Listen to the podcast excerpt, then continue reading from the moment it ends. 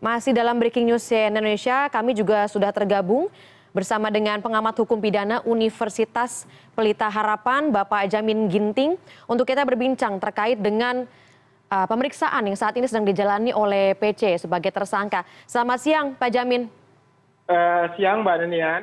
Ya, Pak Jamin, kita tahu bersama bahwa jika kita hitung dari pada saat Putri Chandrawati kemudian ditetapkan sebagai tersangka pada 19 Agustus, hari ini merupakan pemeriksaan perdana karena alasan sakit begitu. Ini merupakan hari ke-8 setelah uh, adanya alasan sakit tersebut. Lalu kalau uh, dari kacamata Anda sebagai pengamat ahli hukum pidana, apakah seharusnya PC ini sudah ditahan meskipun dalam keadaan sakit atau seperti apa prosesnya? Apakah ini memang proses yang sudah seharusnya jika memang yang diperiksa mengatakan sedang tidak sehat?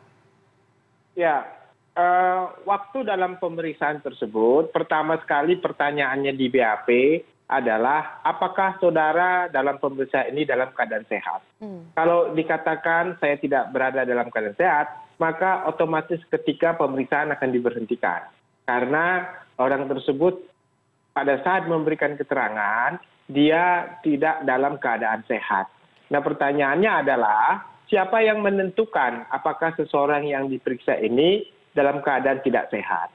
Nah, biasanya waktu di panggilan pertama dan kedua, kalau itu datangnya dari kuasa hukum, maka itu masih bisa diterima. Tetapi kalau sudah panggilan ketiga dan berikutnya, hmm. maka penyidik harus melakukan uh, cross examination terhadap surat keterangan yang tidak sehat tadi.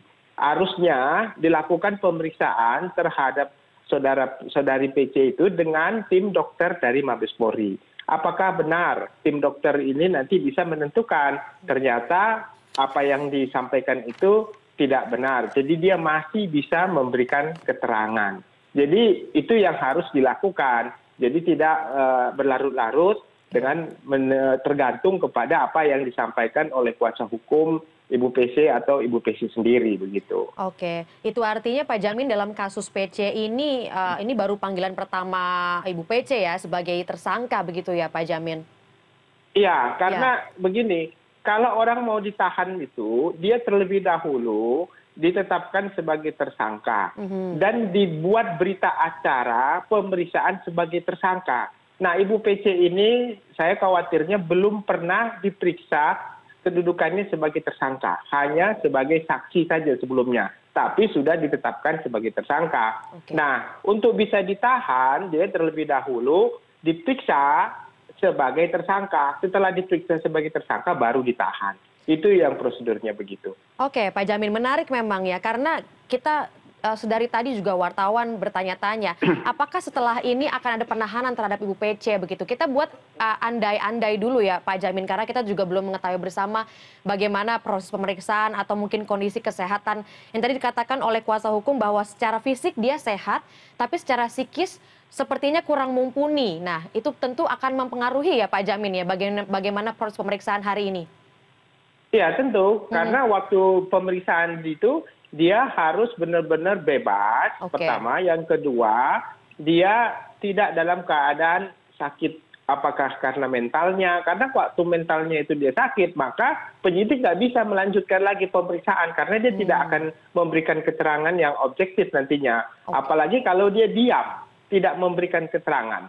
Nah hmm. kalau dia tidak memberikan keterangan dan diam maka agak sulit lah untuk itu. Nah sekarang bagaimana solusinya makanya saya katakan tadi eh, dari pihak kabar reskrim harusnya menyediakan dari eh, tim daripada kesehatan jiwa untuk diperiksa apakah benar keterangan itu atau tidak. Nanti kalau ternyata tidak benar, maka dia tetap diperiksa.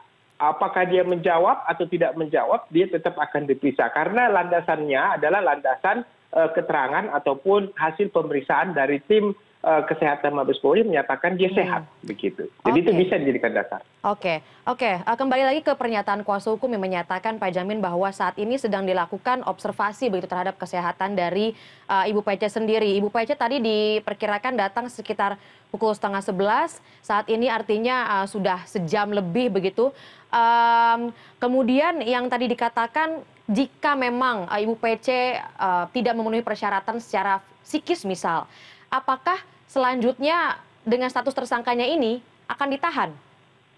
Atau Eh, betul-betul harus sehat semua dulu?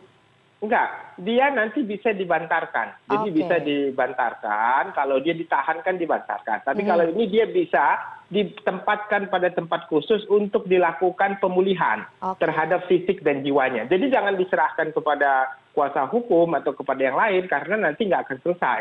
Maka ambil tindakan dari baris krim untuk menempatkan pada posisi tempat khusus. Karena kan istilah itu sangat keren ya, ditempatkan pada tempat khusus ya. Jadi supaya dalam tempat khusus itu nanti dia bisa diperiksa oleh psikiater dan psikolog supaya nanti dipulihkan. Hmm. Setelah dipulihkan, maka nanti dia baru bisa dimintakan keterangan. Gitu. Jadi itulah yang harusnya dilakukan. Jadi kalau dipaksakan juga memang agak sulit pada saat ini untuk meminta keterangan begitu.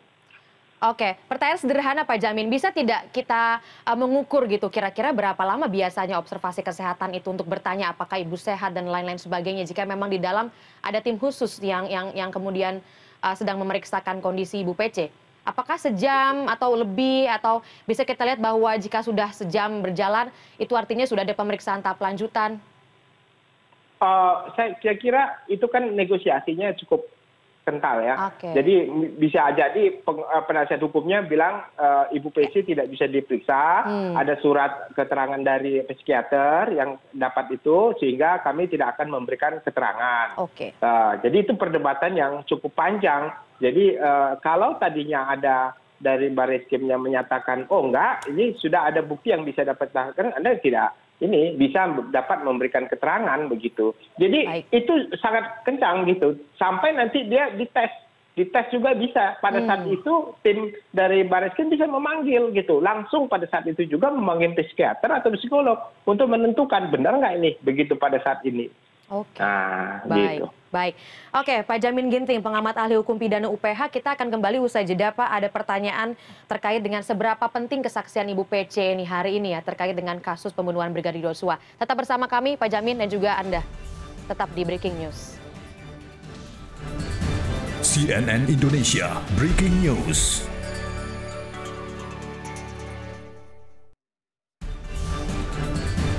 CNN Indonesia Breaking News. Terima kasih Anda masih bersama kami dan kami masih berbincang terkait dengan keterangan ataupun pemeriksaan Putri Chandrawati yang saat Oke. ini masih dilakukan di Barreskrim Mabes Polri dan saat ini sudah tersambung melalui sambungan daring bersama pengamat hukum pidana Universitas Pelita Harapan Bapak Jamin Ginting.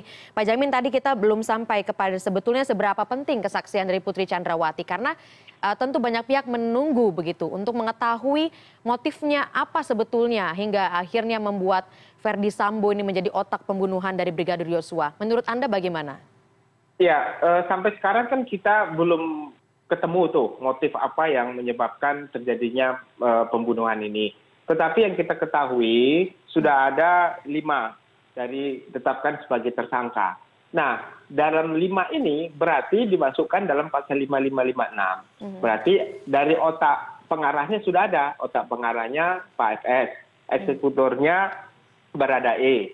Ya, tinggal KM dan eh, Brigadir RR dan Ibu PC. Nah, tentu kalau Ibu PC ini kan kedudukannya kita belum pasti mengetahui apakah dia bersama-sama dengan FS Hmm. yang mempunyai aktor intelektual atau dia eh, karena pasal yang ditetapkan pasal 340 pembunuhan berencana. Berarti dia ikut dalam pembunuhan berencana. Apakah dia membantu? Apakah dia sebagai otak? Nah jadi tidak ada pasal lain yang dimasukkan di situ 340 338 artinya apa artinya ibu PC ini tidak ada pasal lain bukan obstruction of justice bukan apa tapi membantu atau sebagai aktor intelektual dalam pembunuhan ini. Cuma itu aja. Jadi bisa jadi hukumannya juga bisa sama dengan FS atau bisa sama dengan hukuman-hukuman oleh yang lain seperti KM atau Brigadir RR begitu. Jadi kepastian motifnya itu kita belum tahu sampai saat ini apa sih latar belakangnya begitu. Sayangnya kemarin itu waktu pemeriksaan etiknya suaranya nggak kedengaran setahu saya. Jadi nggak nggak sampai kita juga nggak tahu apa ini yang diceritakan begitu. Iya betul. Lalu kalau misalnya nanti betul-betul kita ketahui bersama bahwa motif pembunuhannya ini karena yang sejauh ini kita ketahui bahwa uh, Kapolri dalam sidang etik uh, Kapolri Jenderal Istio Sigit Prabowo mengatakan bahwa sejauh ini motifnya adalah masalah kesusilaan. Nah tentu itu yang sekarang masih kita pertanyakan betul atau tidak dan bisa jadi ini diperoleh dari uh, pemeriksaan hari ini begitu ya Pak Jamin. Tapi kalau kita sudah ketahui nanti motifnya uh, seberapa penting juga ini keterangan uh, untuk mengetahui ataupun sudah diketahui motifnya dalam kasus pidana ini, Pak? Ya, jadi motif itu sebenarnya ada kaitan dengan sebab akibat. Mm-hmm. Ya, jadi uh, sebab akibat itu ada pengamat-pengamat tentu dalam konteks ini apa yang peran yang paling besar yang dilakukan orang sehingga matinya orang tersebut. Mm-hmm. Jadi peran siapa yang paling besar itulah nanti menentukan sebab akibat kematiannya. Okay. Tetapi dalam konteks di persidangan itu nggak nggak begitu penting karena di dalam hanya dipentingkan dalam proses penyidikan untuk menentukan siapa lagi nih selain mereka ini orang yang masuk dalam pasal 5556. Tapi kalau di persidangan nanti kelimanya ini hanya ditentukan apakah mereka memenuhi unsur nggak dalam pembunuhan perencanaan itu hmm. dan apa alasan pembenar dan alasan pemaaf ada nggak kalau nggak ada nanti dicari lagi apakah ada dasar meringankan hukuman atau memberatkan hukuman okay. nah itu aja yang akan diperiksa dalam persidangan alasan pembenar atau pemaaf tidak kalau tidak ditemukan ada hmm. peringan atau pemberat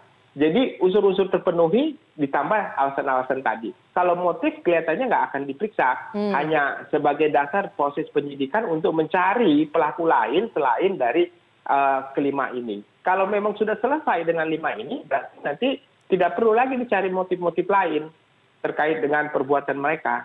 Okay. ya begitu. Oke. Lalu um, Pak Jamin bahwa kita tahu ya ini merupakan sebetulnya tiga kali uh, sudah dilakukan pemeriksaan terhadap Ibu PC sebelum jadi tersangka dan sekarang sudah menjadi, sudah menjadi tersangka dan ini merupakan uh, pemeriksaan yang perdana. Apakah dari pemeriksaan ini selain motif ada hal lain yang bisa ketahui? Ada kemungkinan-kemungkinan tersangka baru misalnya, Pak Jamin? Ya, kalau kita lihat dalam proses uh, penyelidikan terhadap Ibu PC, lalu ditingkatkan menjadi penyidikan ditetapkan sebagai tersangka, mm -hmm. pasti perannya sangat penting dalam proses ini, begitu okay. loh. Dalam kasus ini, kalau enggak nggak mungkin ditetapkan sebagai tersangka mm-hmm. dia hanya mungkin ditetapkan sebagai saksi nah kita dari awal malah tidak berpikir terlalu jauh tentang penetapan tersangka terhadap ibu pc ini berarti ada sesuatu informasi atau sesuatu perbuatannya yang mm-hmm. dianggap penyidik itu kualitasnya bisa dijadikan dasar untuk menetapkan dia sebagai tersangka karena telah memenuhi dua alat bukti yang sah. Hmm. Nah itulah dasar dia ditetapkan sebagai tersangka. Apa itu dua alat bukti yang sah? Kita ketahui sudah ada ditemukan CCTV, hmm. ada keterangan saksi yang lain ya Barada E, ada hmm. keterangan R, Brigadir RR. Jadi mungkin mereka sendiri sudah memberikan kesaksian bahwasanya peran daripada PC ini penting ya. dalam proses kematian daripada Brigadir J ini sehingga penyidik sudah waktunya untuk menetapkan sebagai tersangka begitu. Oke, Pak Jamin, kemudian kalau terkait dengan jerat hukumnya, Pak, uh, bisa tidak ada kemungkinan jeratan hukum setelah pemeriksaan ini kemudian bertambah atau berubah seperti yang tadi Bapak katakan ya ini bisa memberatkan juga bisa meringankan? Ya, kalau di pasal 340 itu hukumannya 20 tahun bahkan ada hukuman mati kan. Iya. Gitu ya.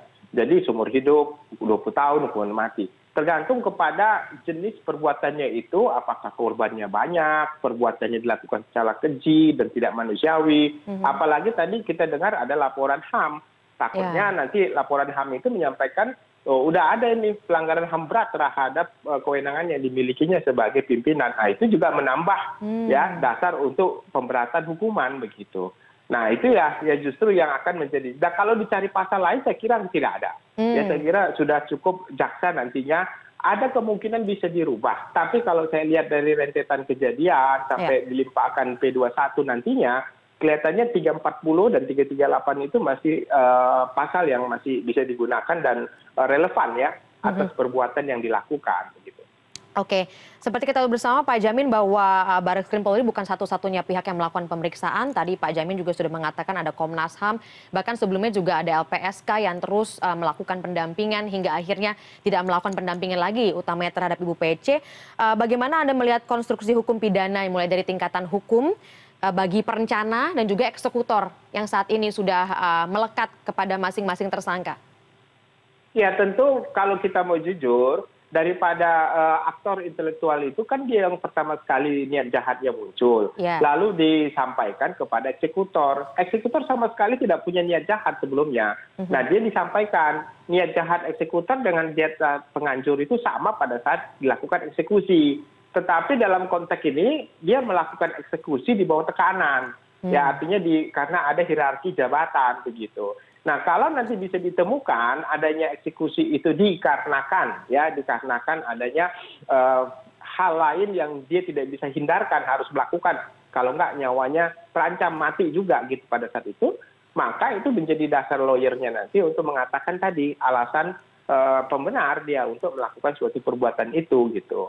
Nah itu yang pertama yang kedua kalau nanti terkait adanya uh, laporan dari komnas ham atau lps eh, komnas ham ya terutama ya mm-hmm. eh, terkait dengan adanya perbuatan yang dilakukan melanggar uh, hak asasi manusia ini justru akan memberikan pemberatan ya bagi uh, FS sendiri dan juga kalau nanti aktor intelektualnya ditemukan ibu PC juga ini sama-sama begitu mereka uh, melakukan suatu tindakan jadi pasal 556 itu tidak uh, tidak tidak Eh, membedakan hukumannya hmm. kecuali pasal 56 ya. ya. Kalau pasal 56 itu membantu hukumannya dikurangi sepertiga dari hukuman maksimumnya. Okay. Nah, jadi itu itu beda. Nah, sekarang apakah Ibu PC ini dalam rangka membantu melakukan suatu perbuatan pidana hmm. atau dia ikut serta dalam melakukan perbuatan pidana? Itu dua hal yang berbeda begitu. Oke, Pak Jamin. Dari tadi juga kita berkutat kepada uh, pasal pembunuhan berencana ya, uh, Pak Jamin.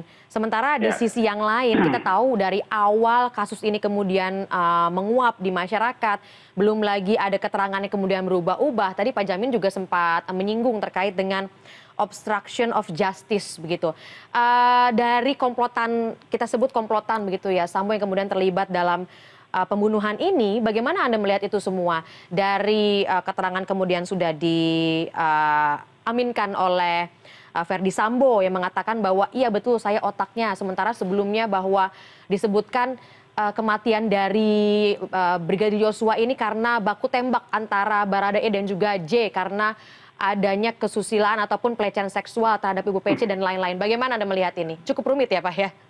Ya, kalau obstruction of justice tentu itu perbuatan setelah dilakukannya tindak pidana. Mm-hmm. Ya jadi kalau saya lihat dari konteks ini para teman-temannya FS ini adalah membantu melakukan suatu perbuatan menghilangkan barang bukti atau menghalang-halangi penyidik setelah tindak pidana terjadi. Mm-hmm. Nah, kalau dia sebelum tindak pidana terjadi berarti kualitasnya sama di 340. Tapi kalau dia setelah tindak pidana terjadi, contohnya dia uh, mengclearance ya, membersihkan uh, tempat tentunya tindak pidana, ya. ya apakah karena darahnya atau apa lain segala macam, atau uh, mengambil CCTV. Nah itu kan dia membantu atau dia memberitakan keterangan bohong di media. Nah itu hmm. juga dia membantu. Jadi kalau mereka ditemukan setelah terjadinya tindak pidana, ada suatu meeting, ada suatu rapat yang dikhususkan untuk mengaburkan suatu perbuatan ini sehingga seolah olah perbuatan ini benar yang hmm. disampaikan sebelumnya oleh kapolres jakarta selatan maka ini jelas jelas adalah obstruction justice yang bisa duluan ya yang dimintakan pertanggungjawaban ya tentu orang yang mengambil CCTV, orang hmm. yang membersihkan membersihkan lokasi. Tapi bukan eksekutornya, tapi aktor intelektual. Kalau anak buah diperintah atasan membersihkan, padahal dia tidak tahu fungsi membersihkan itu untuk apa dia yeah. nggak bisa dipidana. Okay. Tapi aktor intelektual yang tahu untuk membersihkan itu untuk menghilangkan barang bukti, nah itulah yang harusnya dipidana, bukan anak buah yang nggak ngerti apa-apa, hanya melaksanakan perintah begitu. Oke, baik. Karena sejauh ini ya kita uh, masih terus memantau bagaimana proses pemeriksaan Ibu PC di Baris Krim Polri. Untuk sementara kita jeda dulu sebentar ya Pak Jamin ya. Kita juga ingin okay. mengetahui uh, bagaimana pendapat Anda terkait dengan uh, sanksi yang telah diterima oleh Verdi Sambo. Sesaat lagi CNN Indonesia Breaking News akan kembali. CNN Indonesia Breaking News.